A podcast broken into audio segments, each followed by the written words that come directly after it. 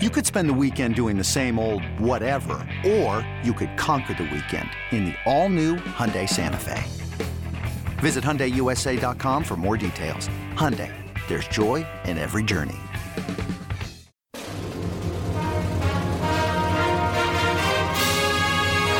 Hey, Trojan fans, it's time to get into the huddle with the Peristyle Podcast. The Peristyle Podcast is your weekly ticket to USC football and recruiting news. Don't forget, you can download the podcast 24 7 at our website, peristylepodcast.com.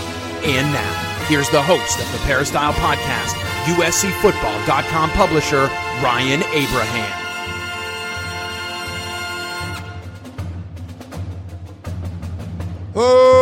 Oh, Trojan fans. Welcome to the Peristyle Podcast on a Wednesday. Today we're going to talk, you know, what we always talk about USC Trojan football.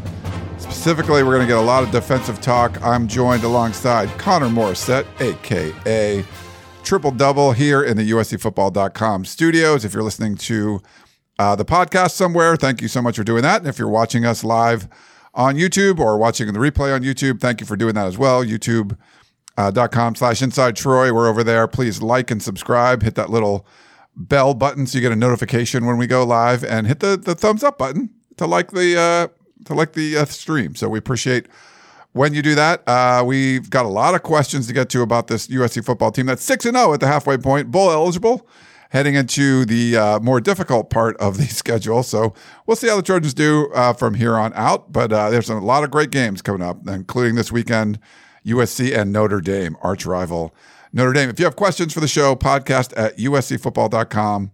Let us know. It's for the Ryan Connor show if you want it specifically for us. Uh, but we have a lot of podcasts on the platform. There's pretty much a podcast going up like every day. So we, you know, the listenership's been through the roof. We really appreciate everyone tuning in and sending in all your feedback and all your questions for all the different shows. So thank you for doing that.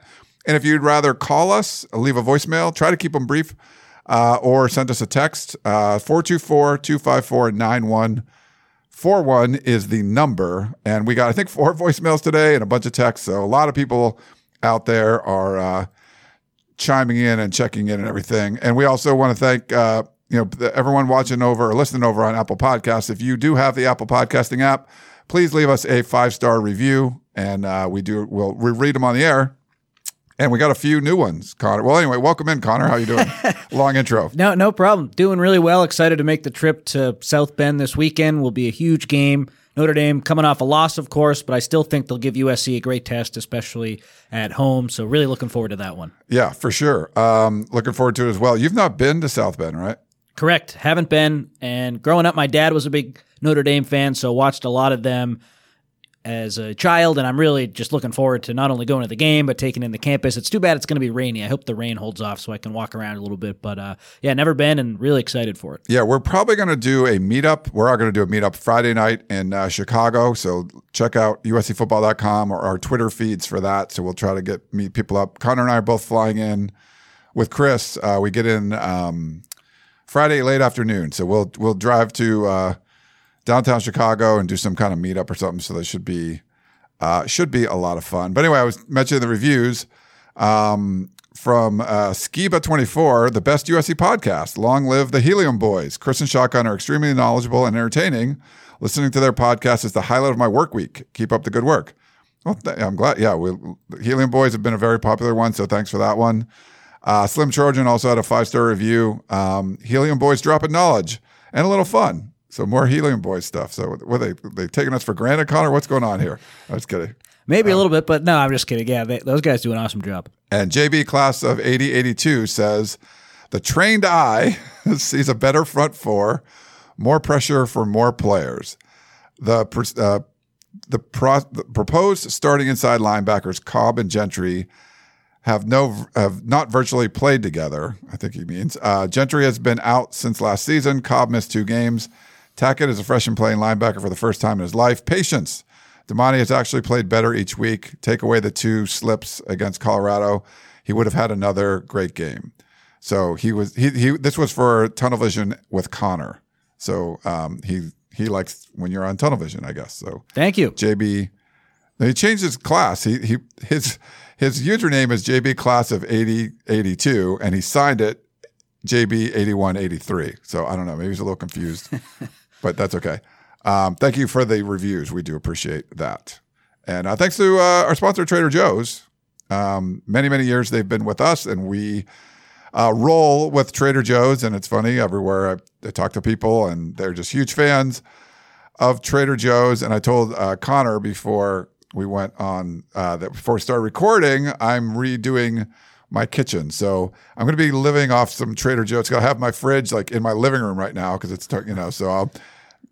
It's going to be a bunch of Trader Joe's food that I can kind of nuke up real quick and uh, go from there. So Trader Joe's will be helpful for over the next couple weeks till I get my whole kitchen back. Shout out to Trader Joe's. Yeah, good luck with all that, Ryan. Sounds like it's been a big process. Yeah, you know, I don't know. It's just something you got to do every once in a while. So uh, yeah, my neighbor did it. It looked amazing. I'm like, I'm going to do that too. So that's where we are with that. Um, okay, so we got a lot of stuff um, to get to today, Connor. There's just been, I mean, it's been a nutty sort of week. Uh, triple overtime game, USC, Arizona. The fans were not. It was, it was like the second week in a row where fans for both sides were probably upset, like Colorado having that big comeback and then falling short. I mean, you can get like a moral victory or something. and then Arizona having a 17 nothing lead and having the ball and losing that game. Um, yeah, they're they're not. I mean, they felt like they could win that game. A lot of bad decisions, I think you could say, from uh, Jedd Fisch, uh, the head coach of of Arizona. I think he'd like some of those back. Not Mario Cristobal level bad decisions, but like you know some bad ones. Probably should have went for two right after uh, the first overtime and just ended it right there but a lot, whatever. I mean, not really pushing it when they had that 50 yard field goal. There was a lot of things that I think Jedd Fisch could have done better. A lot of things USC could have done better. So everyone kind of comes away from that one not feeling uh, great. But the, I mean, when we have the press conference afterwards, Connor, and both Caleb Williams and Lincoln Riley are talking about how the defense saved them. And I can see some of their points, but there was also, I mean, a lot of issues on the defensive side of the ball too. And I, I think the general theme for this show, this podcast, I wanted to be I mean, I'm listening to other podcasts, and if it's a national podcast and they mention USC, they just say they don't play defense. I mean, that's just like sort of the general. Um, it's it's the consensus. It's really what everyone thinks. The fan base doesn't want to see USC go forward with Alex Grinch, the defensive coordinator, for the most part. Everyone's upset the way the defense is playing to the point where they're complaining about the offense because it doesn't help the defense and all, all this stuff going on. So you have all this. And then when you hear from the players and coaches at USC, the defense is a lot better. Things are just, you know, there was just this little thing, this little thing. It seems to be a big disconnect between what's going on inside the USC football program and what the, at least the perception is for all the untrained eyes outside of the program, if that makes sense. Absolutely. And Lincoln Riley hit on that yesterday. He was asked about the perception of the defense and are people in the media not getting it when it comes to the USC defense. And Riley said a lot of people in the media had their mind made up that the first second there was any adversity this year, oh my God, they should have done this or they should have made this change and blah, blah, blah. And it's not true. So he's frustrated. He mentioned it after the game. Caleb Williams mentioned it after the game. Riley went on a big spiel. It was like three minutes talking about the perception of the defense. I wrote about it yesterday, so I won't read the whole thing. It was way too long. Uh, but yeah, so I think there is certainly a disconnect, Ryan. And I kind of agree with everyone who's criticizing the defense because I think the last three weeks, the USC defense, well, yeah, there's a lot of moving parts, new pieces. I get it. They had, it was their fourth, fifth, and sixth game against solid to good opponents in the Pac 12, and you had a chance to, at least in one of those games, play a complete defensive game, and they didn't do it.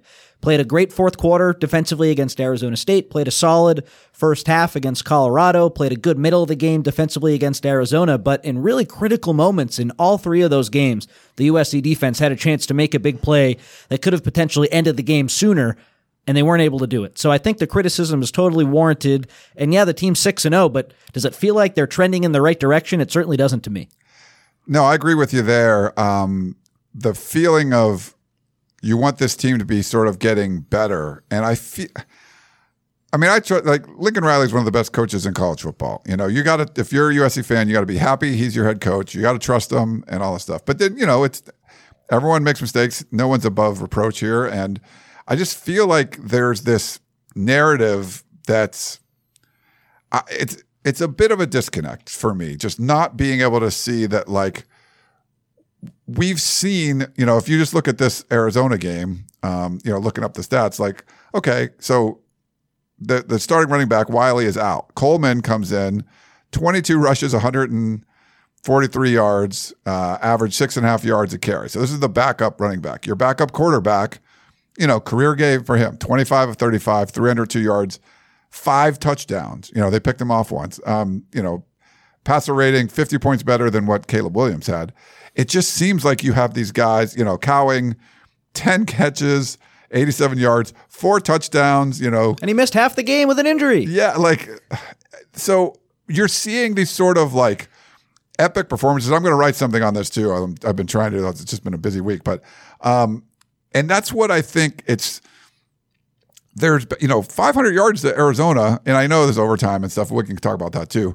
It just seems like a good defense wouldn't allow this, and it seems like this happens every game. Like someone or some people just go off and they have their like career nights against the USC defense. And I, I, think you can look at it from different ways, and there's different ways to like break down your statistics and spreadsheets and all this kind of stuff. But just from the our untrained eyes, like why is that happening? Why did Cowing and Coleman and Fifita like all have like their best games like against USC?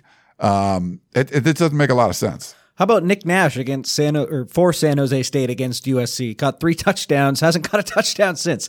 If you have any sort of offensive talent and you play against USC, you're going to have a good game. That's just been the precedent. Stanford down a quarterback they were in trouble. Nevada, not very good. USC uh, blew those two teams out. Credit to, to them for, for doing really well. But in every other game, there's been a career performance from someone. And Cam Skattebo averages most yards per carry, the Arizona State running back. So I think that's part of it too. Lincoln Riley says people in the media have it wrong, but when people are having career games consistently against your defense, how is that possibly a good sign? Yeah, no, it doesn't seem, it just doesn't seem. It doesn't seem very good. And there there is a disconnect. And I feel like this is one of those deals. Um, we're not going to know stuff about certain teams. Like we saw Texas and Alabama play. And okay, that was cool. And when you see Oklahoma beat Texas, and that's a feather in Oklahoma's cap. Michigan's like probably one of the best teams in the country, and they haven't played anybody yet. So you're, you're waiting to see. Georgia's like, you know, they've been playing even with some bad teams, and then they play a ranked team in Kentucky and just blow them out of the water. So you feel like Georgia's good enough that they can turn on a switch when and not play to the level of competition all the time. When it's like, oh, Mark Stoops, one of the highest paid coaches in the SEC. I'm going to turn on the switch and beat them 50 to 13 or whatever the heck. It was something like that. It was something crazy. I think they won by like 38 points. Is USC, and we've seen like Laker teams and stuff do that, you know, just like, oh, flick a switch and here you go.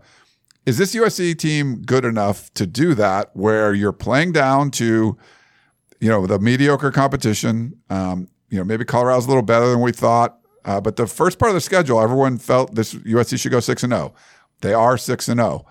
Now you get the tougher parts. You know, you get ranked Notre Dame, you get ranked Utah. Um, you know, Oregon and Washington are both top ten teams. UCLA just beat a ranked team; they're ranked. Um, you know, Cal's bad, but five ranked teams in the last six games. So this is kind of where the rubber meets the road. Do you have a bad defensive performance against Notre Dame that hasn't been lighting it up on offense? We saw Louisville like you know pick them off like I think Sam Hartman got picked off like three times or something. Um, there's other teams have been able to slow down certain areas of you know good opponents' games. Arizona did a really nice job. Penix didn't throw a single touchdown. Can USC defense do that? Can they take away the run game and tight end play from Notre Dame and make them hit their wide receivers, which they haven't been very good at? Like, can this defense do that? Or does the clear strength of Notre Dame just like run through like Swiss cheese? They run the ball, they get like 300 yards rushing, and their tight end is like 100 yards receiving. Like, that's why I think USC fans are afraid of. And I guess if USC limits Notre Dame, then you're like, all right, I'll agree with you. Your defense is better. But if not, if the same stuff happens again, it just sort of makes all the stuff that Notre, like the USC coaching staff has been talking about, sort of mute point. Like, okay, well, this is when you really need to show up and you didn't. And we think you didn't show up the other games and you're saying that you did. And now the big game comes up and you didn't there. So I, I feel like this is sort of like the this is the litmus test, right? This is what you're gonna. If you can do it in this game, then I think you're gonna get the benefit of the doubt. If not, when you do it against like Nevada or something, like whatever. But you got to do it again. If you can do it against Notre Dame, I think people will believe. Okay, I think the defense is better. If that makes sense. Absolutely, and even if the defense doesn't play great, and Caleb Williams and the offense has a great night, and USC wins in a higher scoring game, this is a win at all cost game and the style points don't really matter. I think part of the reason the team's gotten so much criticism the last few weeks is because USC should be way better than Arizona State, way better than Colorado, and way better than Arizona, and they just weren't. Notre Dame, they've had some issues, but recruiting wise, talent wise, fairly similar. Both top 25 teams. It's on the road. USC hasn't won there since 2011. So even if the defense underperforms a little bit and USC walks away with a win, I think no matter what, we'll be feeling good about them because they'll have beaten a ranked team on the road. So I agree with that. The USC defense doesn't have to be perfect, but the performances that they've had the last few weeks, have those been good enough to beat Notre Dame? I don't really think so. We'll see what happens Saturday. For sure. Um, we had a comment, and if you are watching us live on YouTube, thank you for that. Well, we got a bunch of people. Oh, we got like 140 people or something watching. Thank you uh, for doing that. But if you put comments on there when I'm not talking, I will try to look at them and put them up on the screen. But we will, any questions we'll try to get to as well, even though we already have a lot of questions. Paul says if Notre Dame wins, they will vault to number 10 to 12. If USC wins, we'll fall to 24. No, and that so that was because you were playing, you know, inferior opponents. You're now playing ranked teams. You're playing teams, you know, Notre Dame went toe to toe with Ohio State. You're now in the zone where if you beat Notre Dame by a single point and it was like because of a fumbled two point conversion, you ran the other way, it doesn't matter. Like this is one of those things where you beat Notre Dame on the road, it counts. Like you're not moving down, you're moving up. You move down because you look bad against inferior opponents. You don't that that won't be an issue going forward because there's no more inferior opponents. I mean, outside of Cal, um, if you beat Cal by a point, maybe you drop a little bit. But you've you're just beat you know you had beaten Notre Dame and Utah, like you're moving up. You USC is in control of its own destiny because of the schedule that's left. If they win those games, you're going to be, you know, in the top, whatever. Um, it's just set up that way. But if you lose those games, it's probably going to hurt more because you didn't look great against the bad teams. And if you lose to the good teams, then it's like, okay, well, uh, this team is not as good as we thought. And so now this is Lincoln Riley's chance to prove to everyone this team is as good as they think it is, and the defense isn't as bad as everybody's saying it is. Uh, you know, it, it is. Absolutely, and they have it all in front of them, like you said. Ryan, I think one sequence in that Arizona game that caught my attention and is a big part of why I've been so critical of the USC defense. They had a chance on that fourth quarter, fourth down touchdown play that Noah Fifita threw to Jacob Cowing, and then Arizona went for two to tie the game. If the defense gets a stop there, USC probably wins and it doesn't go to overtime, and the defense is what won them the game. And I would have agreed with Riley and Caleb Williams after the game. If, if you make that stop, okay, that would have been a turning point, and I would have been really impressed. But what do they do? They have 10 guys on the field and then they have to take a timeout. Coming out of the timeout, they have Bryson Shaw, who struggled in coverage the last few weeks, going up against Jacob Cowing in the end zone on a gotta have it play. He beats him easily after about two seconds when Jamil Muhammad, if the coverage was better, maybe Fifita would have had to have kept the ball because Muhammad was coming down on him, touchdown, and then they run a similar play to get the two point conversion. That was a critical moment, and I felt like that could have been the turning point of the USC defense this season. If they get a stop there, just a massive, massive momentum shift, and USC goes on probably to win the game in regulation. Instead, they make a mistake. They make another mistake on the two point conversion, don't execute. Arizona ties the game, and eventually it goes to overtime. I think that was a big reason for me why I thought, okay, you know, you had your chance, USC's defense, to really turn things around, and they didn't take it there. Yeah. Uh, we're getting some comments in the YouTube room uh, about controlling your own destiny and voter bias and stuff. It literally it doesn't matter going it the AP poll doesn't matter anyway, um, but it will reflect sort of where you know the perception of USC is. USC was the highest ranked Pac-12 team for a while until they didn't look that good, and Oregon looked good, and uh, you know Oregon beat the crap out of Colorado, and USC you know won by a touchdown. There, you look at that kind of stuff, but now you're going to be playing good teams. So all you got to do is beat these teams, and you will be ahead. And USC for sure control. Like there's no question the Trojans don't. You know, they control their own destiny. One zillion percent. Like they control their own. De- if they went out, they're in the playoff. Like there's no question about that. So. I mean, I don't know what you if you're just kind of doom and glooming it to the point where you're like, oh, everything's bad. You're playing all these ranked teams, and you're already a top ten team. Like, if you were ranked 30 and you had these ranked teams, you would go, jump into the top four. Um, USC's already top 10. They beat all these teams. They they one zillion percent control their own destiny. Even with one loss, they probably do as well. There Yeah. is a interesting scenario where you know Oregon beats USC, but USC beats Washington, and Washington beats Oregon, and those teams all play each other, and it, it gets really tricky as to who makes the Pac-12 championship at the end of the year. But if USC goes on, they lose one game, still win the Pac-12 championship. That's a playoff team, no matter what, as well, in my opinion. For sure. Yeah. There is like this kind of circle Yeah. of death in the in the Pac-12 right now because you have Oregon, Washington, USC that haven't lost. UCLA looked really good. Um, on defense. Yeah, on defense. They played Washington State, but like Utah beat um, UCLA and UCLA beat Washington State. Washington State beat Oregon State and Oregon State beat Utah. So you have like this kind of circle. They all have one loss. And it's kind of crazy that that I just rattled that off. For the Ni- yeah, nice job. Pretty, pretty good.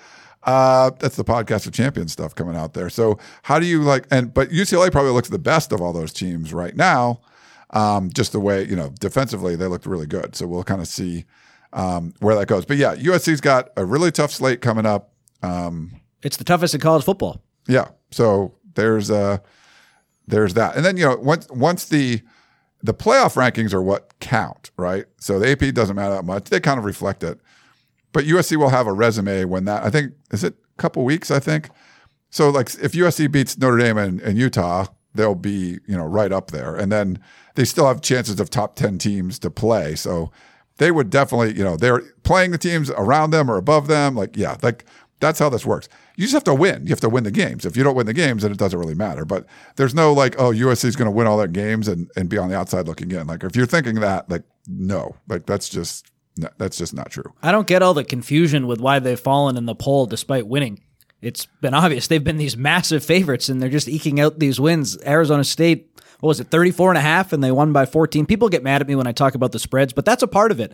Vegas determines how much you should win by and that's kind of the metric for if you look good or not. Love it or hate it, that's the truth. And in the last 3 games, USC just hasn't really come close to covering those spreads. So that's why they they should have been a lot better in a lot of these games on paper, and Yeah. uh, it just hasn't been been the case. Yeah, it's it's like a handicap in golf or whatever. You Yeah, know? it's like exactly. You're, you're not playing. Uh, you know, if you're a scratch golfer and you're ten over par, you're like, okay, well, you didn't play anywhere near what you're supposed to do. You know, and um, so that's sort of like the perception of what you know where you should be. And if you're not beating those teams that badly, then you know, are you really that good? I think USC can still really be that good. And there's a level of just playing to your you're a scratch scratch golfer and you're playing with a hack and you're sort of hacking it up. and I feel like USC sort of hacked it up some. And maybe I'm completely wrong. I've been really bad about predicting USC in the spread. I was re- the best on the site last year. This year, no, they're not really covering the spread very much. Um, they're not playing up to sort of the potential that I saw them. But I feel like they're still, you know, the, the people are like, oh, they're going to lose all these games. They might, they, they could, but they could win them all too. And that's where this isn't, there's enough talent on this team that they can turn that switch on and rise up and play really well in all of these games. Notre Dame's lost a couple already. You know, Utah's offense looks pretty bad. And if they don't have Cam Rising back, it's a different team, especially in LA. You win the next two games and you're like, oh, you got Cal. And you're like, okay, well, now what? Now you're going to be like 9 and 0 going into the, the Washington, Oregon. Is it, is that right? Does that go? But I got the schedule right. Is it Cal?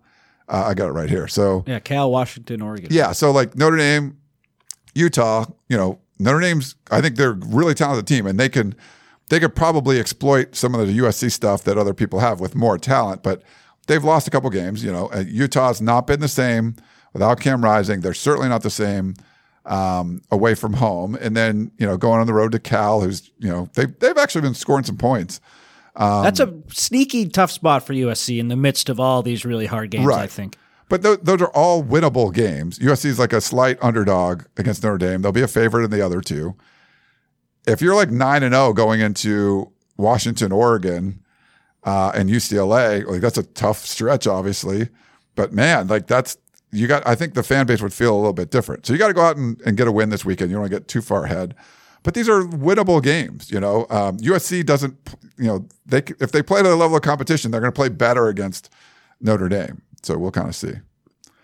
Um, I want to give an injury update, um, Connor, because we had a lot of people in the the, the chat asking about uh, Zachariah Branch. It's not Zach Branch, it's Zachariah Branch. So he likes to be Zachariah. Um, you missed the last couple of games. Probably could have used him.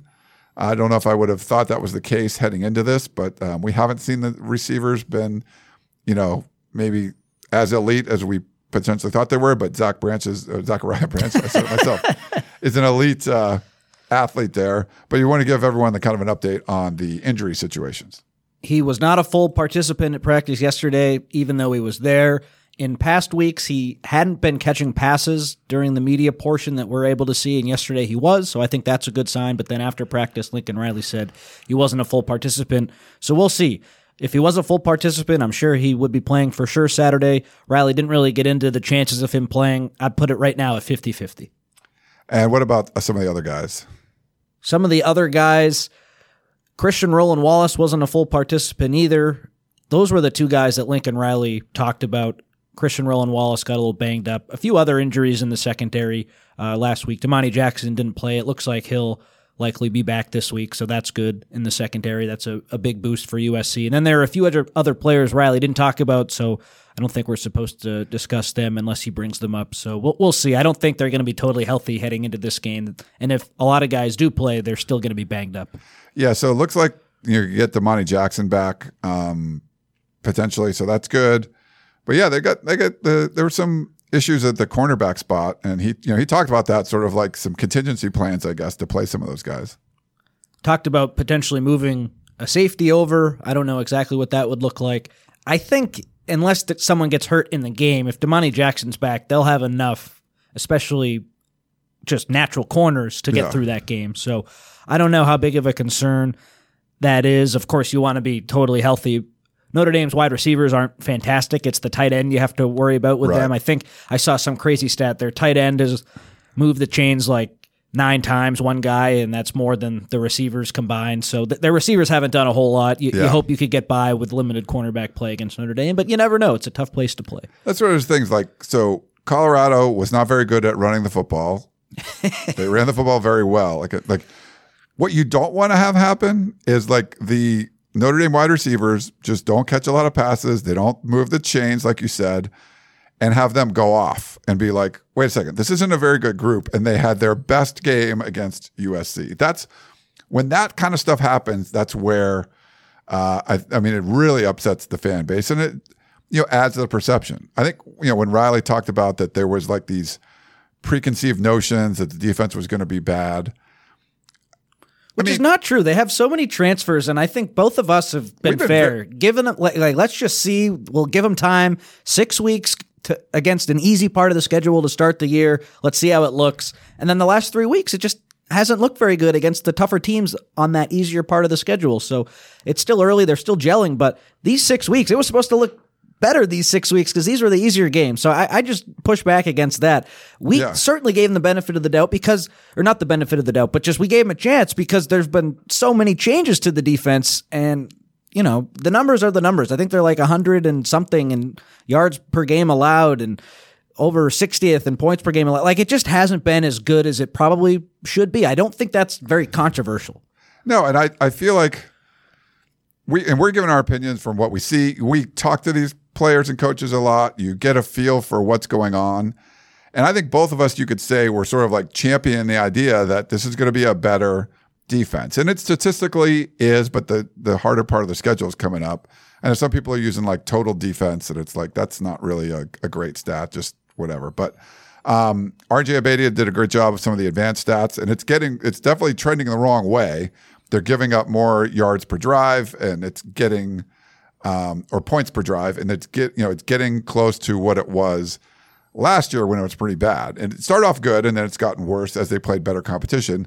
The competition is going to go way up. So if they can stay the same or get a little better, that's good. But if it gets significantly worse, then you're going to say statistically it's worse than um, last year. So it's just kind of one of those things where we were behind it saying, look, we think this defense is going to be better. Given the benefit, uh, if you want to say it's benefit of the doubt or saying that that's sort of our opinion. Like, I think this is going to be better. And we've seen just a lot of the same stuff. Um, and it's it's that's what's sort of frustrating because you're just like waiting. It's all you want someone to make like a statement, you know, and there's like, oh yeah, we're coming back. And if you you know, if if uh, your girlfriend's gone out and got like, you know, every time she goes to Santa Monica to go out with her girlfriends, she gets a parking ticket, and you're like, okay, and we we've talked about this, and you know, you're gonna get a boot on your car. And then she goes out and gets another parking ticket. Like, well, but you don't understand. Like, the the meter, the sign said it was this, and it should have been. I'm like, no, you've already had a lot of parking tickets. Like, so just figure out a way not to get another one. Like, I don't need an excuse of why the sign was obscured by a tree.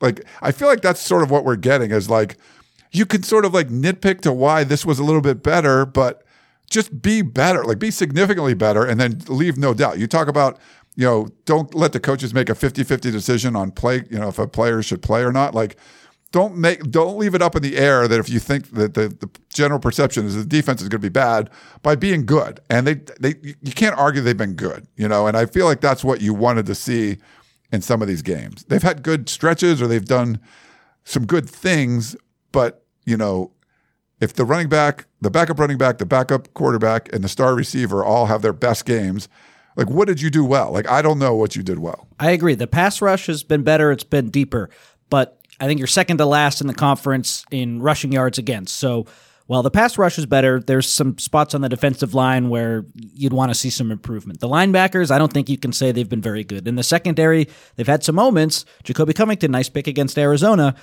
but they've had some other not so good moments. Bryson Shaw's performance against Colorado comes to mind. So I think there is one area of the defense that's pretty clearly improved that that pass rushing, and, and I think your edges have been great. Everywhere else, not the step forward that I think most of us anticipated. Yeah. Um, we have a, a, a absolute ton of questions. Um, is there anything else you want to kind of discuss? No, let's get into the questions. We can do that. So what, well, let's do this. We'll take a quick break. We will come back, and as soon as we do, we'll get into a lot of the questions. If you are l- watching us live, I think we have over 200 people now. Thank you so much for doing that, taking time out of your day to uh, be live with us put question in the front and I'll try to start and get back to it um, uh, later on. But we got a lot of voicemails and emails to get to. We will do that all after this break. Back in a minute.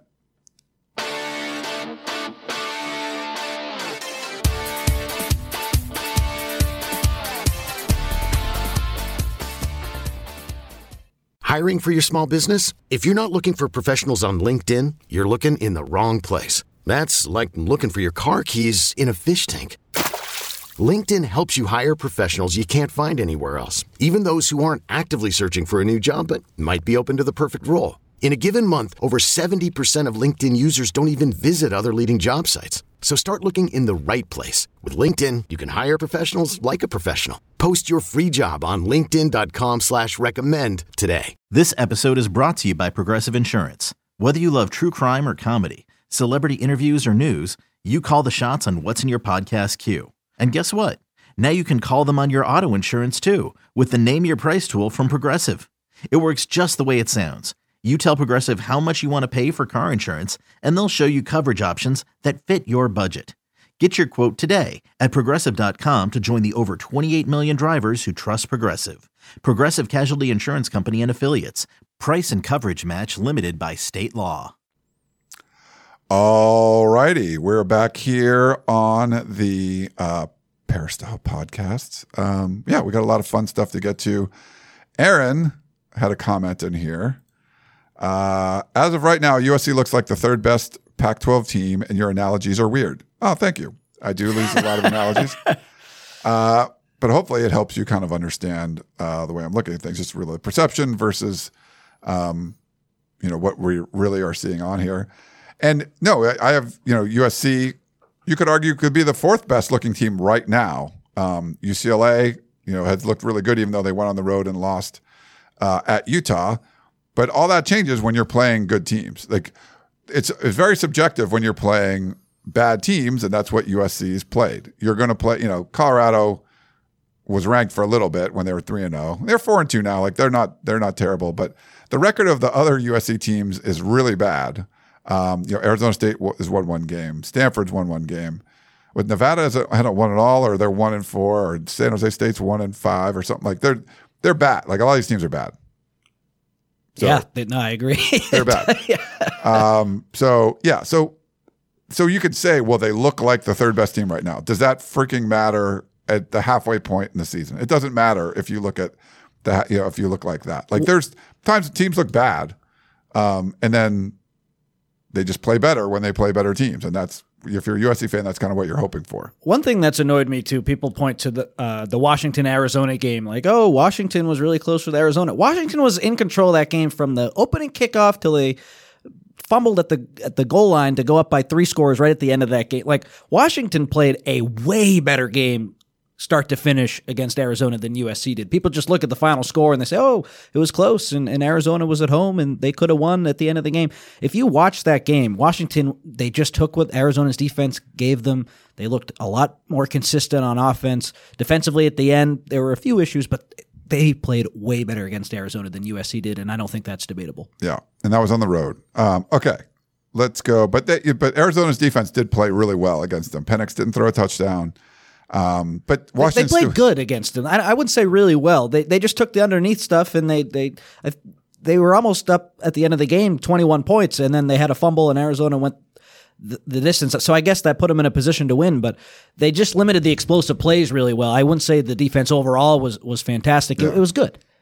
Yeah, but that, to limit explosive plays against a team that generates a lot of explosive plays, they're doing something right. Yeah. Like you know. All right, here's the first voicemail. Hey, Ryan. First of all, I hope that uh, you could use this for Sunday night show. This is Thomas from Malibu. Wow. First of all, what a game yesterday. What a hot mess. Uh, but the boys won. And I love all the keyboard warriors on the peristyle and the Paul Finebaums and everyone else. Listen, has it been ugly the last three weeks? It's been ugly. But you know something? Good teams, good programs find a way to win. Now I watched a lot of football the last few weeks, and I'm telling you, we could lose to Notre Dame, or we could go to South Bend and win by three touchdowns. They got a lot of flaws just like we do, and I, I will tell you that goes for all the the opponents. The only game that I see that's really going to take a huge lift to win is going to be Oregon up in Eugene. But I think Notre Dame, I think Utah, Cal, obviously, UCLA, we're going to be just fine. in Washington at home, I'm happy with. So again, everyone step away from the window. Lincoln Riley, the last time I checked, is 17 and 3. Remind Harvey Hyde of that. Uh, for some reason, uh, we're now comparing Harvey Hyde's career and Lincoln Riley's career, which I don't like. But point being is he's 17 and 3. Got a long way to go in the season. Let's see how it plays out before we jump off the building. Anyway, Thomas from Malibu. Love the show. Thanks, guys. Thank you, Thomas, for that one. Uh, any thoughts, Connor?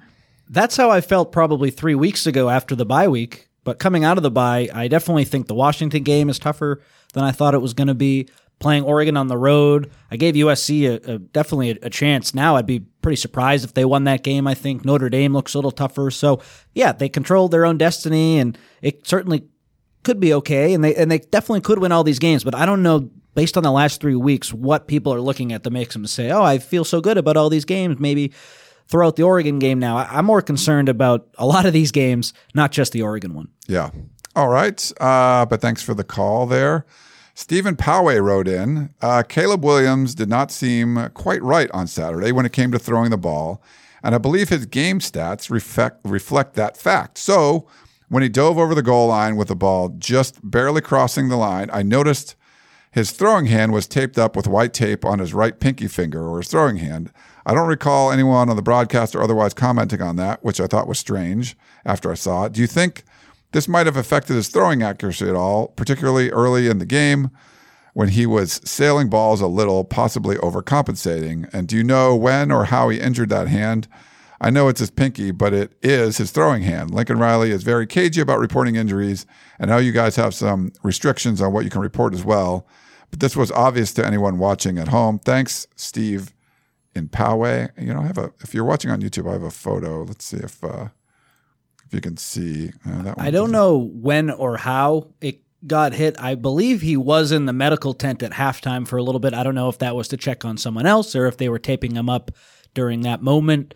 Maybe that had something to do with it. I think certainly it's a factor for him not making some of the throws we're used to him making. I also think Arizona's cornerbacks did a really nice job on USC's receivers, and a lot of the time the receivers just weren't open. We saw Brendan Rice make a couple of really nice contested catches, and he was just taller and could jump higher than some of those Arizona cornerbacks on those plays.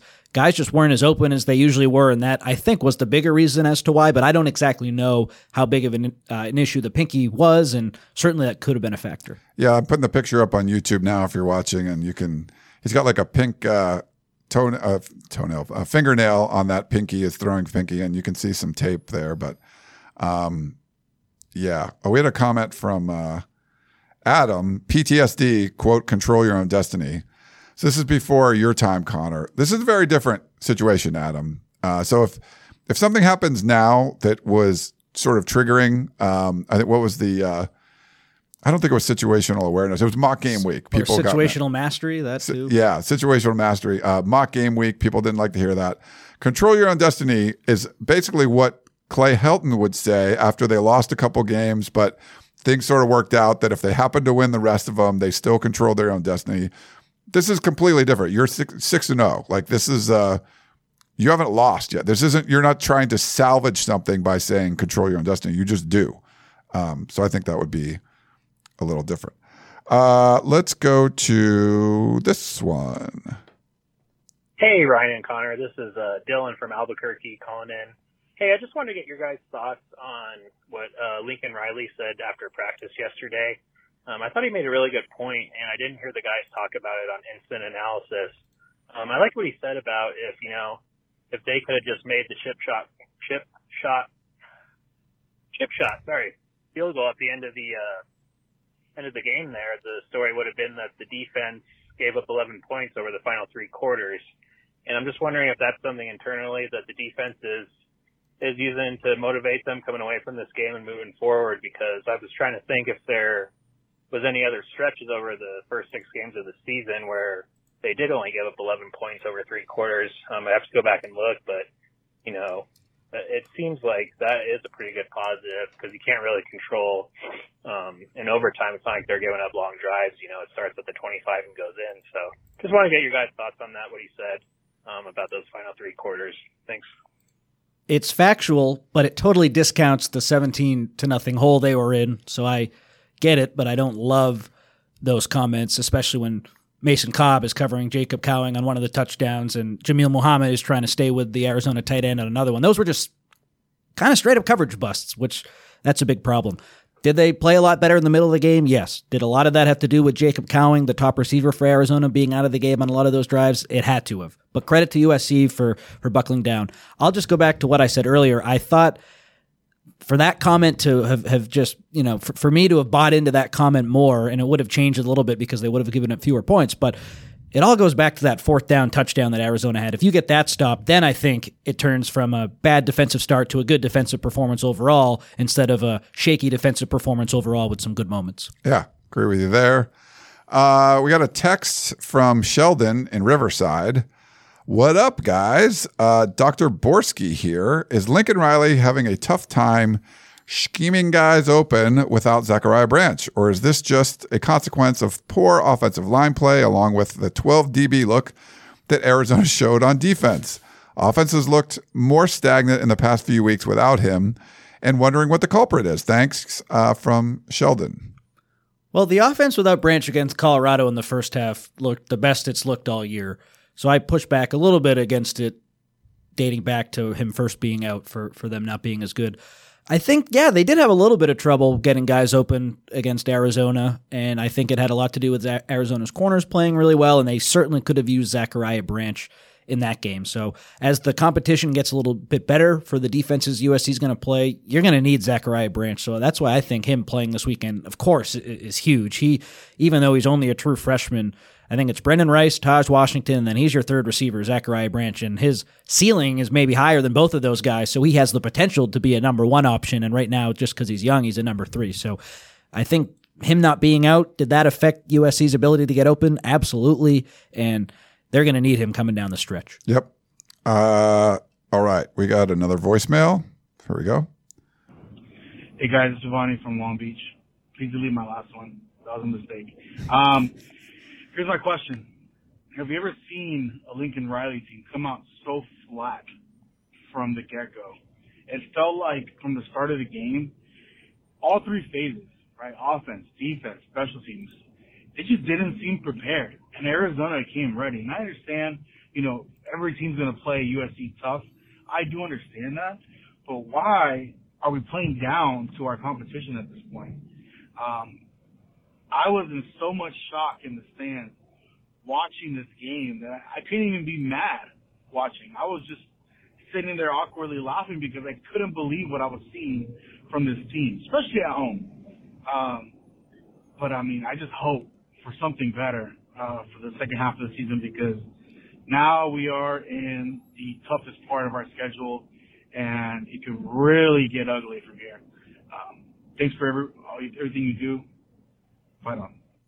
I had similar thoughts against Arizona State when USC came out flat, and even though they scored on that first drive, remember they had third and twenty after Third a couple 20, penalties yeah. and the missed tackles. And early in that game, I was like, "Wow, this is just not what I was expecting at all." Against Arizona, the seventeen to nothing start was I totally surprised based on the last couple weeks' defensive performances. Not really. So I, I get the caller's uh, emotions and thoughts there. I had a lot of similar ones a few games before. And I think the hope is you have to hope. You, you never want to accuse a team of looking ahead, but I guess maybe hopefully they were looking ahead to some of these tougher games, and maybe that allowed Arizona to sneak up on them a little bit. That's my only thought as to why they haven't been pre- as to why they weren't prepared in that game. And then I haven't, you know, I'd have to go back and look at some of the Oklahoma scores. I, I can't really remember, at, at, at least in the last couple years, where a USC teams come out that slow, especially against an opponent that they were so uh, so much better than. Yeah, the, the Oregon State game last year, that that was probably the worst offensive performance that they had. Um, and the defense kept in it, got turnovers, and then you know Caleb Williams hit Jordan Addison at the end of the game when it mattered. But that they were not good for the most part of that game. and that was on the road. I I would wonder about a home game. You know, Yeah. That- that's what was so surprising. Lincoln Riley, it's so hard to win on the road. All- He goes on and on about that, and then Arizona comes in, Yeah. punches him right in the mouth. You don't have like there was no well, it's tough to win on the road when you're playing at home. So Yeah. Um, this is uh, Sorkates uh, question from YouTube. We could use uh, Raleek's skill set right about now. Any chance he can be utilized, or is it set in stone? He's redshirting. I think it's set in stone. He's redshirting. Could they maybe convince him if they guarantee him a role that change his mind? Maybe, but I don't envision that happening. I agree. I, I'm surprised at how the whole thing has been handled with him. Thought he was a solid running back last year. Yeah, did he run maybe a little bit too much east to west and you want him to go more north to south? Fine. But I think as a third down running back, he could have been really good this year. I'm confused as to why they've handled him the way they have too. Because there was there was definitely talk about sort of bringing him back when Branch got hurt, and I don't know if what was promised or what wasn't or what uh, it just, but it hasn't happened. I heard that he was promised some snaps, and then maybe they walked it back later in the week and said, "Oh, actually, not so fast." So I, I don't know. what Everything that they've done with him has been a little mystifying. They're six and zero. They've done well so far on offense, specifically without him. Not a huge issue. That's one though. I'm not really sure why they've taken the course of action they have. Yeah, that's kind of a weird one. A lot, some of the personnel stuff has definitely been weird, weirder than I can remember. Wade, uh, would USC, this is an email, would USC ever consider demoting Alex Grinch and changing play calling responsibilities? I understand you don't want to just fire a coach who the players seem to like, but a change in play calling makes a big difference. I do think he's called decent games. Like the last couple of games, can you remember where they've blitzed and it's been like, oh, why would you blitz there? And they just got so burned on a play where maybe it didn't make sense to blitz. I think he's called games better. The players have let him down a little bit. And is that his fault as the guy in charge of the defense? Yes, but it's not like his play calling is a huge issue. Guys are just not in the right spots at times. And Max Williams said yesterday when I asked him, because Lincoln Riley said USC was in some of the perfect play calls early in that game, and the players just let him down. And Max said, yeah, one guy on a couple plays was just in the wrong spot. So that's not really on the play calling, that's on the preparation, which of course falls under Grinch as well. But I don't think the play calling has been a huge issue with him the last couple weeks. I think it's some other things. Yeah, I, to me, it's before there was more about like, why are you blitzing on that play? And that's happened a few times this year. But there's definitely been situations where, you know, why are these players in a position when you had a big lead in games and one on one battles are going on, on the outside and there's no help whatsoever? So Domani Jackson misses that tackle and it goes for a touchdown, whatever it is. it just seemed like there were there were some weird calls where, uh, or you know, this, why is Bryson Shaw covering uh, Jacob Cowing? You know, there's stuff like that was going on. It's less about got overly aggressive on a weird down, but more about what are they really doing, or why why is there confusion? Why is there is that a breakdown, or is that just you put these p- players in a bad position? So a little bit more, some of that, but less of the overly aggressive in spots you didn't need to be kind of thing, which we saw more of last year, I think. One thing that is a problem though, we're continuing to see guys looking at their wristband and then the ball snapped and they're like, okay, you know, snap into action. They could be a lot more prepared on some of these plays, and that does have to do with the play call. It's kind of similar to offense. I think sometimes they want to get the perfect call. And if you just let the guys play football, especially on the defensive side of the ball, just go make a tackle, go cover the guy you're supposed to cover, that could play a big role in them improving. I know way less about football than all those people, but it just is weird to me when a guy is focusing on his wrist instead of his assignment when the ball snapped. That's happened the last couple weeks. I know Shotguns talked about it a lot too. That's certainly a problem. No, and I, I agree with you. And I feel like sometimes you can be too smart for your own good and you're trying to do uh, the perfect play call. I think Lane Kiffin, when you remember him at his days at USC and stuff, I mean, he was interested in that, you know, and I think there was one – I think it was he was at Alabama, like uh, you know, one of their national championship runs, and it might have been like Tua or something, and he's sort of like he sees the play develop and like puts up, you know, before the ball's thrown, he like puts his hand up, knowing that it was the right play call and it's going to work, and it goes for a touchdown, um, stuff like that, where.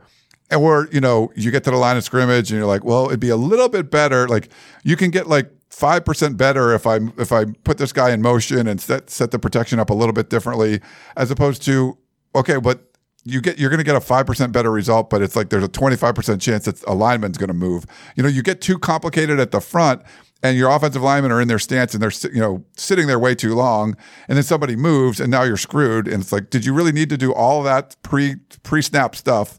Um, did you really need to like check with me until the last second and to the point that the ball is snapped and you're looking at your wrist and now you're in a way worse position. I feel like there's a lot of that kind of going on that you know, you have better players. Just like get them out there, call a play. If it's not the exact right play, that's okay. Just run it, you know, and feel confident about whatever you're running on the defensive side, the offensive side, as opposed to let's try to make it perfect and you're wasting too much time. I mean, that's they they really did a bad job of that against Arizona State. Um, they got all the pre-snap penalties. They kind of cleaned it up some, but I, we saw some of that against Arizona. Even when you know Caleb Williams fumbled, the both times he fumbled, like you know, running up to the line super fast and trying to run a play super quick, and they that always seem to screw them up. So I, I, don't know if you want to do that kind of stuff. Just like get up to the line and run your play. You got better players. It's probably going to work. I have a tougher time criticizing Lincoln Riley's offensive management than Grinch's defensive management. Yes, you know true. what I mean? But you're you're right. I mean, the the question was about the defense, but on offense, how about after the Michael Jackson touchdown was overturned, it's first and goal from the one, and false start on Jude Wolfe because Caleb, for whatever reason, took so long to snap the ball when all you need to do is give it to Marshawn Lloyd. He's going to probably score a touchdown. And Yeah. then they had to score, I think it was four plays later because they got backed up and it just took them a little while. That's one I, I tweeted about it in the game. I was like, well, just snap it. You got the one inch line, just snap it and you'll score. I don't know why that one took so long. Yeah, that was a very this is a very very weird one. There's been some some weird stuff um, on YouTube. Paul says, "Question: We have a great watch party group here in Nashville, by the way." Cool. Paul, Paul that's not a question. So, Oh, that, that was it? that was. The, But if you happen to be in uh, Nashville, contact Paul and go to his watch party. Um, here's a it's a longer voicemail, but I'm going to play it for you because I think it's good. Here you go, Connor. Hey guys, uh, first of all, I just want to say what a great job you do. I watch all the stuff from the different resources, and you guys are by far the best and most enjoyable to watch. So thank you for that. So please indulge me. This is a little bit long, but I just want to say that teams that are well coached show improvement, and this team is regressing. I'm so tired of hearing that USC is circled on everyone's schedule. It's such a ridiculous perspective. Me too. You think Georgia or Michigan or Alabama are always circled as well? Yet they seem to get better as the season progresses. I think a lot of fans are getting disenchanted with Lincoln Riley's arrogance. He enters these press conferences defensive and annoyed. It's true that we are undefeated. It's also true that we are lucky to have him as our coach. Yet that does not make him above reproach. His ocean front mansion and huge bank account come at a cost, and one of his dues is accountability to the media and the fans. Coaches often talk about, you know, the process leading to the results. The results in terms of wins are great, but the lack of improvement and the account and the lack of accountability is striking. I actually agree with Caleb that this isn't just about the defense. The special teams and the offensive line play are getting worse and they're just inconsistent. Um, Coach Riley always said that he came here to win championships, so he needs to be honest with himself, his assistant coaches, and his players that they are not on a path to any championships this season. Um, Einstein says the definition of insanity is doing the same thing and expecting a different result. By that measurement, this may be the most insane season ever. I mean, they continue to ignore what everybody else sees and say the problems are fixable. You can't fix a problem unless you acknowledge it first. And if they have acknowledged the problem and the coaches still can't fix it, changes need to be made. So we all know Grinch won't be fired midseason, but if he can't figure out what to do, get new coaches involved, uh, even if they're on staff already, to try something different. Um, so anyways, sorry for the long rant, but um, I really do appreciate you guys. Thank you and all the team for all your hard work. That's a great voicemail. Thank you. Yeah, really good call. And if you're on the peristyle, I know people will say, oh, the people on the peristyle are deranged sometimes and they have all these crazy opinions. That call summarized a lot of what people on the peristyle are trying to say, and it was way more eloquent than a lot of the writing that I see. So I, I think that call was was really smart, and it, people feel very strongly about it. And I, I had that same thought about accountability after the game against Arizona. And I just talked about, I compared USC to Georgia. Maybe that's comparing a team that I shouldn't have compared them to, but like if Arizona had gone into Georgia and, and played the same way that they did against USC, what would the comments have been like after the game from the players and coaches? Would they have said our defense won us the game? It's hard to win. You know, we got to celebrate this win. Winning is tough. Or would they have said we won, but there are a lot of things we need to fix, and this wasn't good enough? They Lincoln Riley and the players said this. There were some things they needed to fix, but no one said that this wasn't good enough. And I kind of think that USC Lincoln Riley, of course, he cares about style points and he wants it to look good, but I think he values winning, even if it's ugly, a lot more than other coaches do. And maybe behind the scenes, he's he's singing a different tune, but that's just not what I've gathered based on everything he said, especially the thing yesterday when he's really defending the defense. It sounds like what he's saying to us is a lot of what he's saying to the team as well. Yeah, uh, it's a you know, good call, and I feel like you don't want to be too judgy about when you're playing the the lesser competition. Uh, this, if you can go out and play similar style where you give up late points and you don't tackle that well, but you beat Notre Dame, it's like you have this formula for how you want to this team to be run, and it works against the good teams too. Then okay, you know that's just the way it is. You're not gonna maybe you don't get the style points on defense, and maybe it doesn't look like you would expect a dominating defense performance to to look, but. And the end, if the end of the day it works, it works. Um, but yeah, special teams has been bad. And I tweeted at the end of the game, like, you know, Lincoln Riley needs to put on his Christmas list a special teams coordinator. Like he made a choice not to go into the season with one. And I, I, you know, when he told us in the offseason about why he was going to keep the staff exactly the same, meaning you're not making a change at the defensive coordinator spot and you're not adding a special teams coordinator, I think his reasons were sound. It made sense. I get why you do them it doesn't mean like it's going to work out. I feel like they've had such deficiencies on special teams.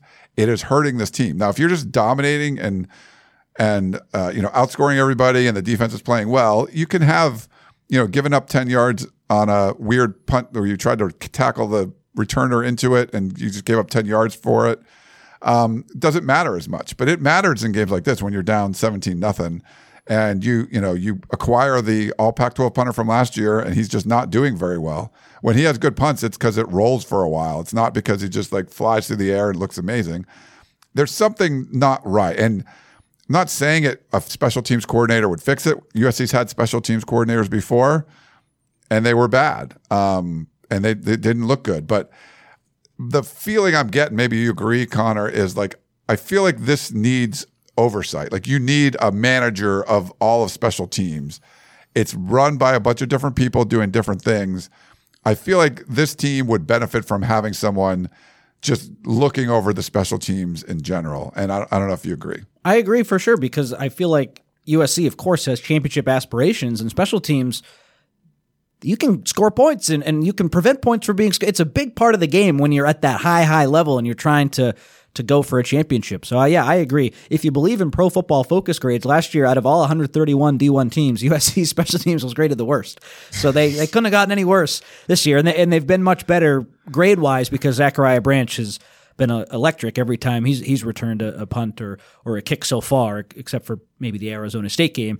They beat him up a little bit. Um, yeah, I mean that missed field goal, the high snap, that's just repetition. I don't exactly know why that high snap happened on that exact play. That I don't know if a coordinator w- would be able to change that. That's just you got to practice it, and I'm sure they do practice that all the time.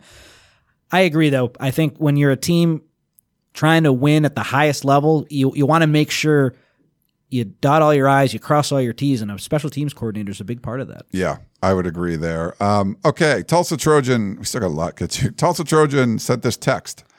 Hey, fellas, looking forward to this week's content. Trying to not make a hypothetical, uh, looking forward to what is the result that empowers Riley to justify keeping Grinch. There are clear ties to Grinch from so many on the staff, all the way back to Leach at Washington State and Emmerich and Odom and Manning, uh, with Emmerich, Odom, and Manning.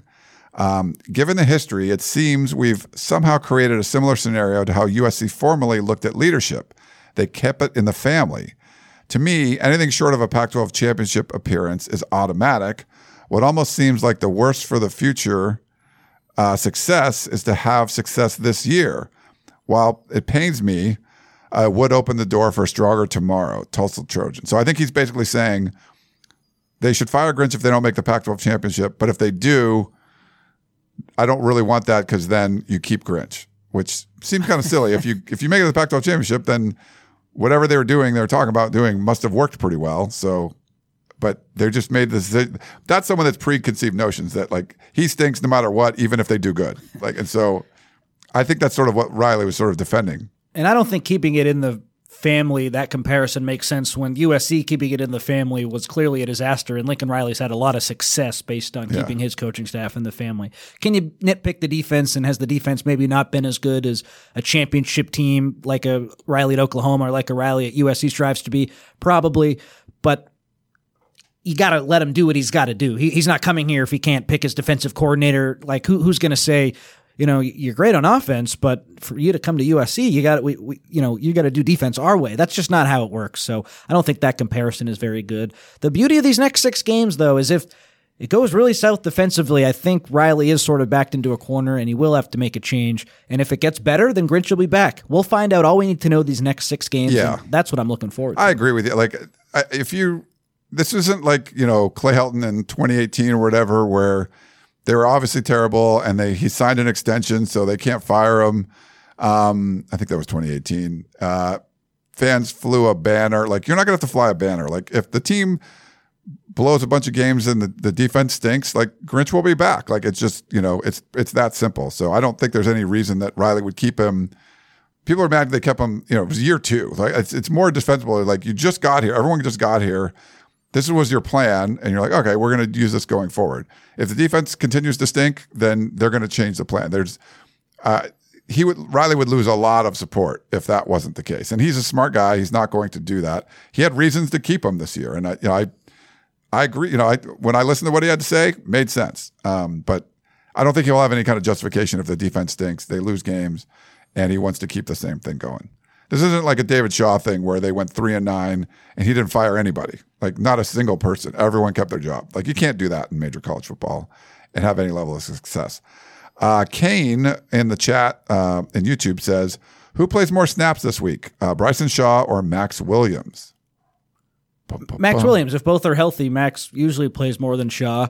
I hope we start to see more of Zion Branch because I think he's earned a role over Bryson Shaw. Based on what Shaw's done the last few weeks, I don't know how you can justify continuing to go to him. Yeah, no, I would agree with you there. Um, Kyle, oh, this is from Chase. Uh, I am a USC and 49ers fan and watch both uh, teams play every week. Neither of those teams have uh, lost a game.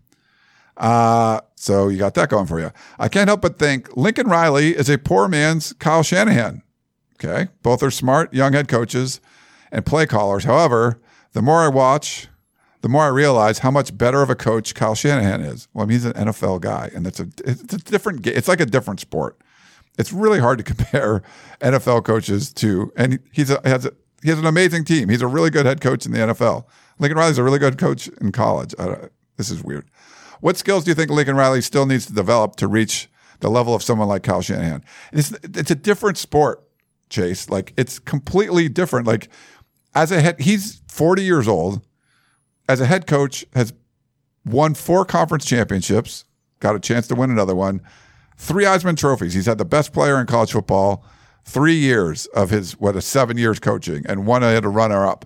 Um, made two college football playoff appearances. Like he's done, he's had his resume stacks up better than almost anyone you know in college football. So I, you want to compare Kyle Shanahan to Lincoln Riley? I don't know. It's just that's a tough one for me. What do you, sorry, I didn't go off on that. What do you think? It's interesting to think about how the teams are constructed with the 49ers having Brock Purdy but being loaded at all the skill positions. Yeah. USC is loaded too. That that's certainly an interesting dichotomy.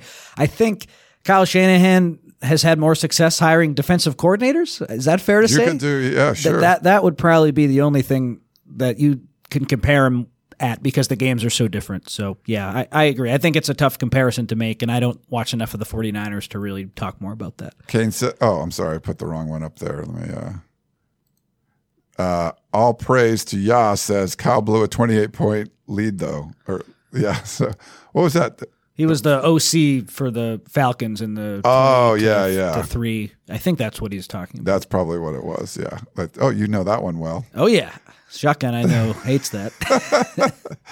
Uh, very cool. Very cool. Um, all right. Let's see. Next question. Uh, this is from John in Oakland. Uh, Ryan and Connor, on your podcast last week, there was a listener question about USC's athletic department's efforts in sports psychology uh, that you guys didn't know the answer to. USC does have a considerable program and c- committed support for the mental health of its student athletes.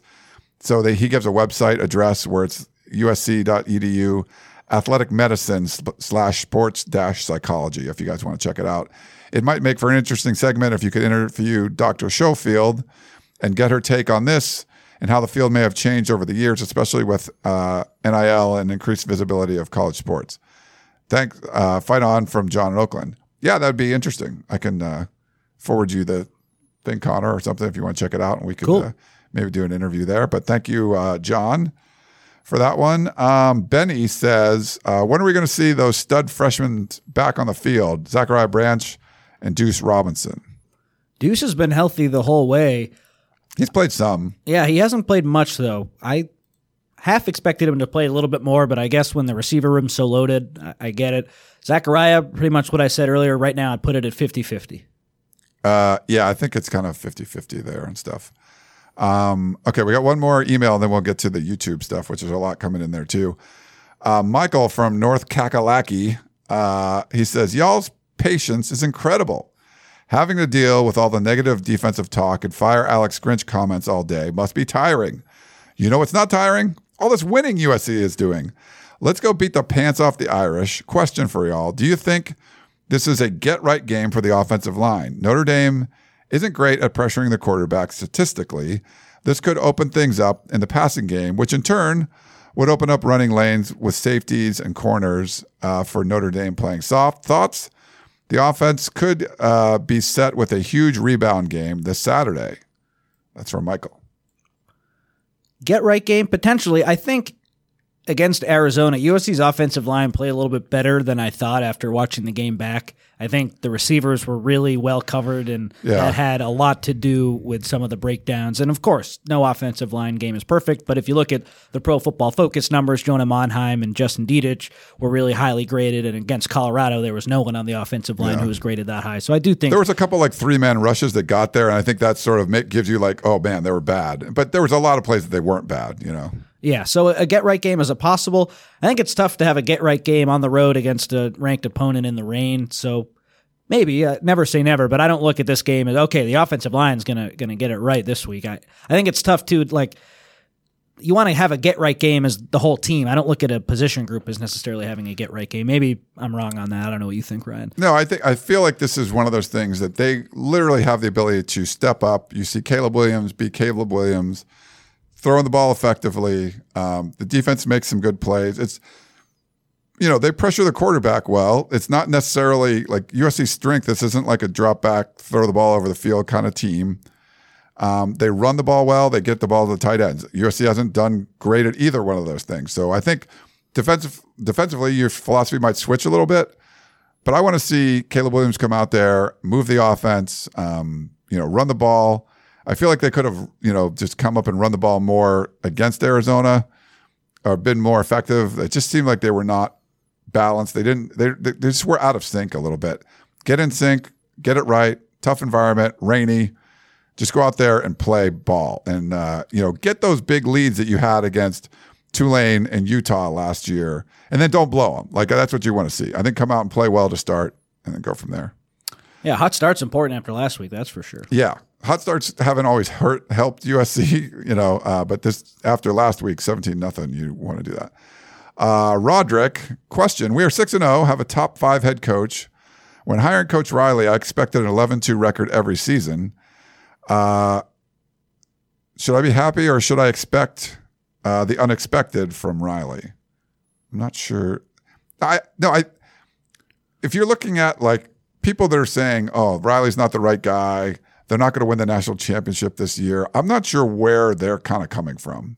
Is the team was bad? I mean, everything was bad. The leadership from the athletic department was bad player personnel, depth, like all that stuff. Riley had to come in and like fix a lot of things. You know, they're going to do a new facility. They didn't have like nutrition program, all this. When you have a head coach that's not strong and can't tell you this is what we need to win, you had Clay Helton for all those years. He just kind of went along with whatever the administration was doing, and the administration was terrible, so they didn't know what they were doing. So it's all that negative, all that bad juju energy, all that you know, the the horrible decisions just kind of trickled down all the way. You have Riley who comes in and knows what it takes to win. You know, coached under Bob Stoops, knows what you know what what a winning program looks like. He got to USC and go, holy crap! How did you even keep this together? It's like walking onto a ship and there's leaking everywhere and stuff. And like, why is this thing still even floating? Um, and then say, okay, here's how we're going to fix the whole ship. We got to do this. We got to. We got to structurally got to do this first. Then we're going to patch this up. And then later on, you're making like the the tablecloths look nice so the guests have a, a great place to eat in the, the dining room or whatever, in the ballroom. He had to come in and do all that kind of stuff. And while doing that, while you're like, you also had this pleasure cruise that all these people that were up top didn't realize all the work that's going on on the underneath just to keep the thing floating. And I think he did a good job of that. And they won 11 games, you know, and this year they've they've won 6. I don't think they're a national championship level team, but I didn't expect them to be. I mean, I, I feel like this was a year they could compete for the playoff. They could, they were this close to making the playoffs last year when the defense that bad and a whole new stuff going on. So maybe that raised the level of expectations for everybody. But this is he's a 40 year old head coach in a you know a rebuild thing, and the rebuild cycles are shorter. But he proved that he can do it. He went from four and eight to 11 and three. You know, I mean that's pretty impressive. Um, you know, if they go 10 and two and they like I don't know. I mean, that's still pretty good. Like I, I expected more from this year, but it's not like they're that far off. If you were like, well, they're not going to win that, they can't be Georgia. I'm like, no, like nobody can anyway.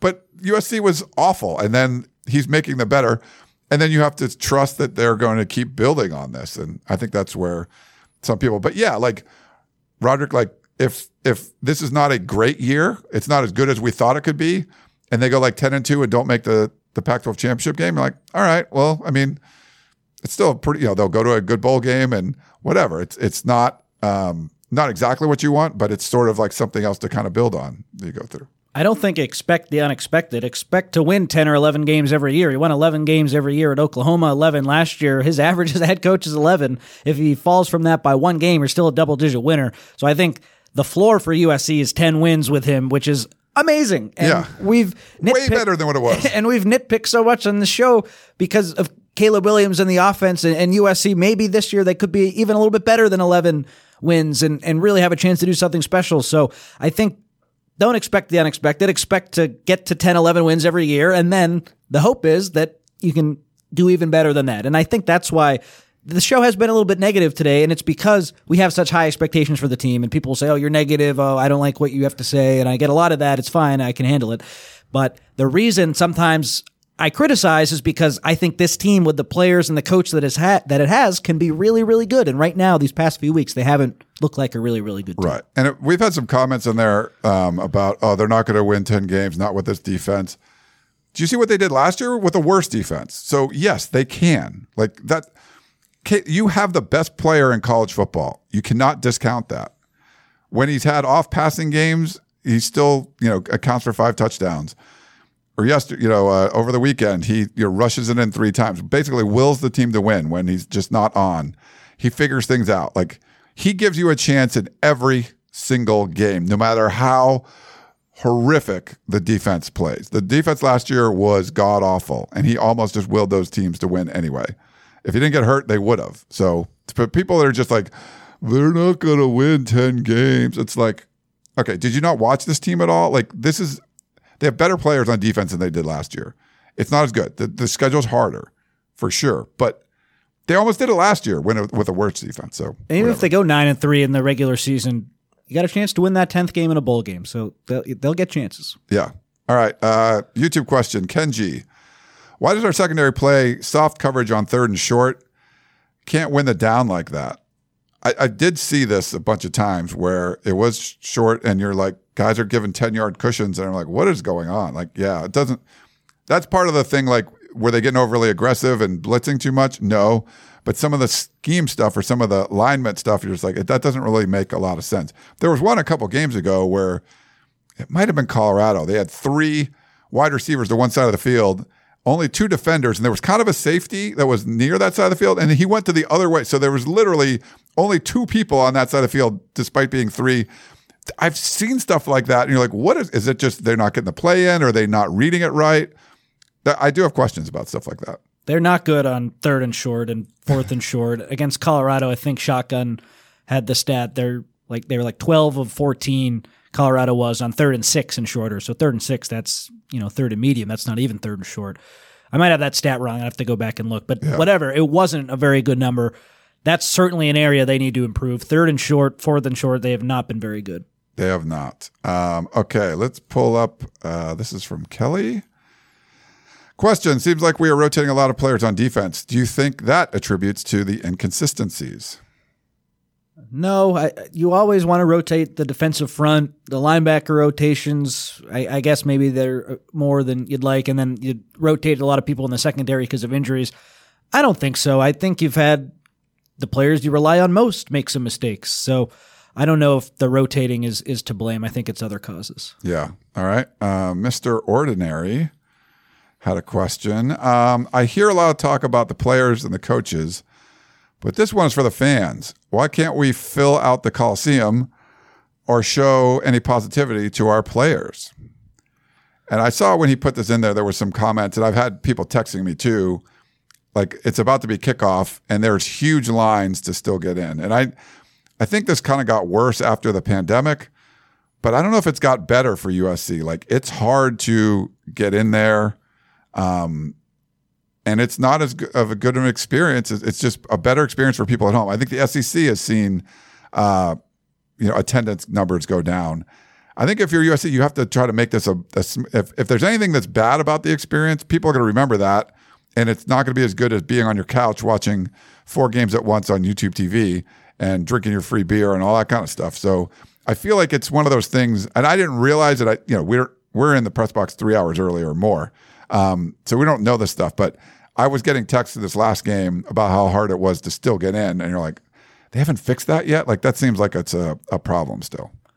I'll go on a quick rant. I just hate the tickets on the phone thing, and then you don't have service, and maybe you didn't take a screenshot, and you got to log into Ticketmaster. I went to the Rams Eagles game on Sunday, and the tickets were on the phone. And for whatever reason, my phone, I have the iPhone 13. It's not even the newest one, but my friends who had older phones than me were able to add the ticket to their wallet, and I couldn't. So that's, I mean, I, you were talking about USC. This is just a ticket thing. I, I just hate the way tickets are now. I used to like to, you know, you, you have the paper ticket, you keep the stub and you, you hang it on the wall, you keep it for your collection or something. I don't know why we went away from those paper tickets and why everything's digital. I guess that makes me an old man, maybe, right? This is the last person I think I hear that from. I'm kind of used to it now because I, I end up going to a lot of Laker games and I just like add it to my wallet and it's just sort of like easy uh, to kind of get in there. But yeah, it's it's weird. Like not like if you have a, a classic game, like how do you save your ticket stub? Like it's you look in your Apple Wallet or whatever. But um, yeah, all right. This one is from Blackie Chan, who we met uh, in Colorado. Uh, do you agree this team last year would have lost that three OT game? I think so. I kind of think so because I don't feel like they would have kept the team into it when it was 17 nothing. Um, they this last year they would have had that interception, but they wouldn't have got the couple of stops. There was one three and out. I don't think they would have forced the 50 yard field goal. They probably would have got the pick because they were good at getting, but I don't think they would have uh, got some of those stops. So then I think USC's down when that fumble happens. I think USC's down uh, even more after that. So yeah, I, I, think last year they would probably lose that game. I agree. Uh, this is from Mr. Ordinary again. Uh, this question is uh, Why are fans willing uh, to throw away? He's like really into the fans being negative. Why are our fans willing to throw away the season just to prove a point? We can't even fill the Coliseum to show support. So we kind of talked about that a little bit, but there are definitely fans that would rather be right than the team win. If they say, I don't like Alex Grinch, you're rooting, you're almost like rooting for the team to lose. So you those you know, are bad I, fans. So I told you they're bad. You know. Yeah, those are bad fans though. Um, and I, you know, I just think people are seeing like warning signs for losses coming because they haven't looked very good the last three weeks. So people are getting upset. And yeah, online have I seen way too over dramatic comments for sure.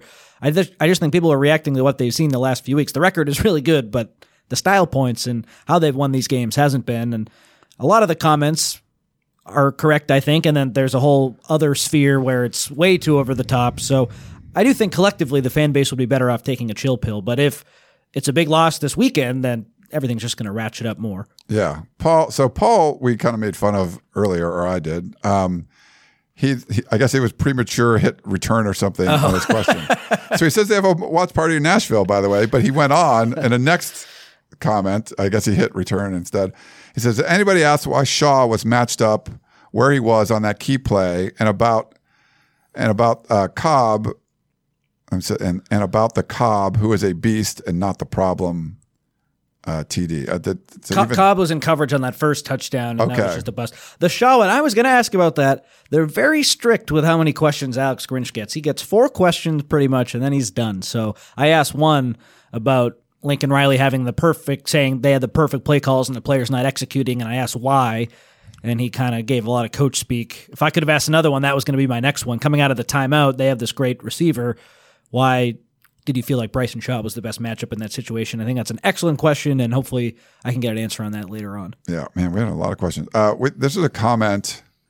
Uh, it's really hard to read the. Uh, it's like a whole bunch of emojis and stuff. But anyway, he says people in here act like other teams are freaking perfect while we have a bad defense. Uh, BS narrative, and I want to address this because it is true.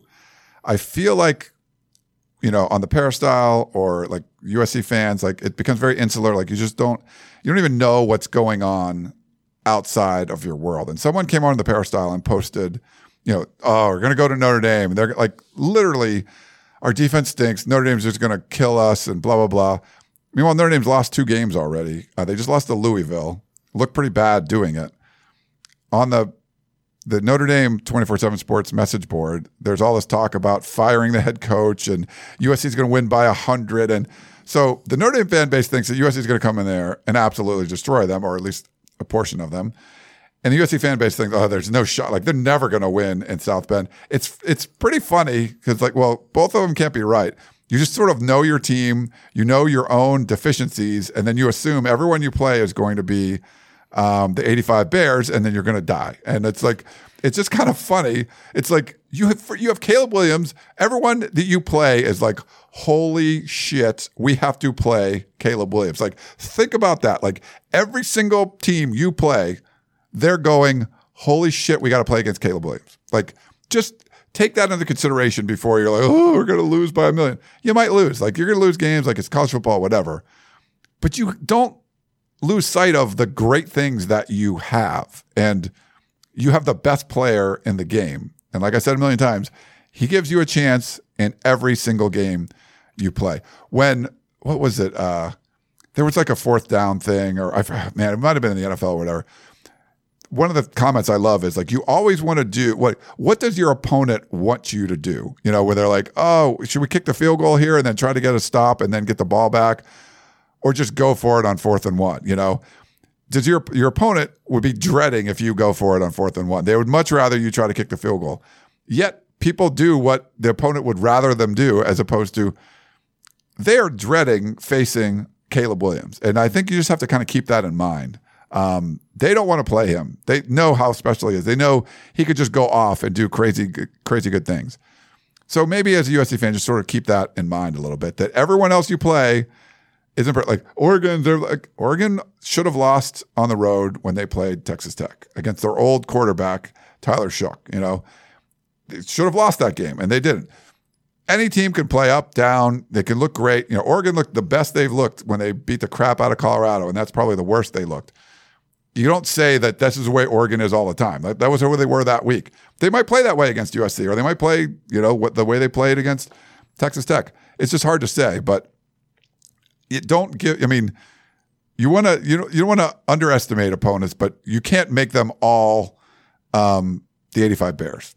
That's my little rant. It is funny. You're absolutely right. Both fan bases are not happy right now, and Notre Dame has two losses. USC is undefeated. So who would you rather be? Yeah. Um, I mean, Notre Dame had a good shot to beat Ohio State and probably should have and didn't. Um, USC's got their shots now, you know, so you have, and they're, they're tough ones. Um, I mean, I think Notre Dame's thought they were going to be a little better, and then they're, they're probably about where I thought they would be. I thought they'd be a good team, but like nine and three ish. And they, they kind of look like that. They still got to play Clemson. Um, UCLA has not a tough schedule. And I thought the defense would kind of take a step back, but um, Lynn, the defensive coordinator, is doing a really good job. They're going to have a hard time keeping him. Uh, the run game's been okay. Like they they ran the ball consistently last week, but it wasn't like explosive run plays. You got a freshman quarterback that's going to make mistakes. Like, you know, they're but they're probably going to win ten games or something. Or you know, they don't have a lot of tough teams. You know, if they can beat USC, they're going to be really good. But USC's got all these chances to beat you know, Notre Dame, Utah, Oregon, Washington, UCLA, it's like you're going to build momentum. Like you're going to feel much better this weekend. If USC 7 and 0, this chat's going to be completely different. Even if they kind of stink, even if they give up like if it's 51-50, I don't care. Like it's going to feel different being 7 and 0 and a win over Notre Dame. And it's not a win over like Arizona State or Stanford. It's this is Notre Dame. You're like, "Wow, we had problems, but we did win. We beat Notre Dame." Now we could beat Utah, and we'll see what happens. If if Cam Rising doesn't play this weekend, um, they play uh, Arizona. Yeah, they play. Oh, they play Cal this weekend. If Cam Rising doesn't play coming off the bye week, even if he comes back for USC, like you don't want to see that. Your like it can't be your first game. Like he's not going to be that effective one game back. That's huge. If you have no Cam Rising in LA, like I think you got to feel really good. USC is probably more than a touchdown favorite in that game. So then you're like, it's a whole different story at that point. So this one's huge. It's a huge game. There's a lot of huge games coming up. So I wouldn't like just say, oh, because USC's defense is bad, everyone's going to beat them 100 to nothing. Like that's just not not reality. I agree. Yeah, that's my like uh my little rant there. I go on a lot of rants. You know what happened? It's my show. I can do exactly. what I want. That's fine. Uh, I can do it. Someone commented like, "Why did the host like read all the questions. I read every single thing. There was just the one guy forgot the, the rest of his questions. So I, you know, I only I didn't see the the new one yet. He had to update it. Um, but yeah. Anyway, well, Connor, you ready for like a trip to uh, South Bend? I'm excited. My family's going to come too. My sister, mom, and dad. It's my dad's birthday, so it's going to be a family affair. I can't wait. Happy birthday, Papa Triple Double. That's cool. I'll pass that along. Do you want to call him Papa Triple Double? Triple Double. I've never called him that. Uh, in my life. well, now you can. Yeah, I guess so. I'll, we'll maybe maybe I'll stick with dad. we'll see if it sticks. Um, but a great show. Thank you everyone uh, for tuning in. So many questions, but that yeah, I mean, we I know it takes time out of your day to write a question or leave a voicemail or or watch us live in the chat and everything. So we appreciate you uh, all doing that, and uh, you know, value your opinions. Hope you value ours and uh, you like what we have to say. But it's Harvey Hyde says it. It's just our opinion. We're going to tell you what we think, and it might change a lot this weekend if. Like if USC goes and, and loses by 14 against Notre Dame, I mean, it's like I feel like I'm still given the benefit of the doubt in the back of my head. That changes, you know, because then it's like, all right, they're gonna have a really tough stretch, and uh, but I my gut is they're gonna play well uh, this weekend against Notre Dame. But I thought they'd play well against Arizona. They did not, so we'll see. I'm sick of them making me look bad. I thought they were going to bounce back against Arizona, and that didn't happen. So I need to see it until I can say Prove it thing, yeah. definitively. yeah. Okay. All right. Well, that's going to wrap things up uh, for Connor Morrissette. Uh, I am Ryan Abraham. Ryan Abraham. Got to say my own name right. Hope you guys enjoyed the show, and we will talk to you next time. If it seems like the crew at your neighborhood Trader Joe's is having fun, it's probably because we are. And now we're having fun on a podcast too, called Inside Trader Joe's. Let's talk about what makes Trader Joe's Trader Joe's the products, the customers, the crew. Why is everybody so nice? It's like, because they are. Because they are. Inside Trader Joe's is available wherever you listen to podcasts. Thanks for listening. And thanks for listening.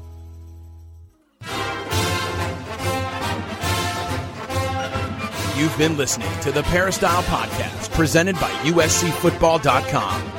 Be sure to tune in next week for the latest news on Trojan football and recruiting.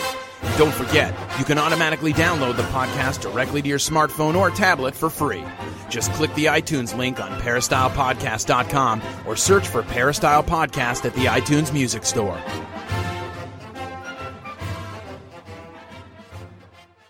Jeremy Renner returns to Paramount Plus for a brand new season of the original hit series, Mayor of Kingstown. My job is to create a balance, avoid a war. From executive producer Taylor Sheridan, co creator of Yellowstone, There's some new players in town, and they brought the plague. and Antoine Fuqua, director of Training Day. I know it's always been a war zone, Mike, but this is next level. The mayor is back in business. Are you warning me? You're going to find out.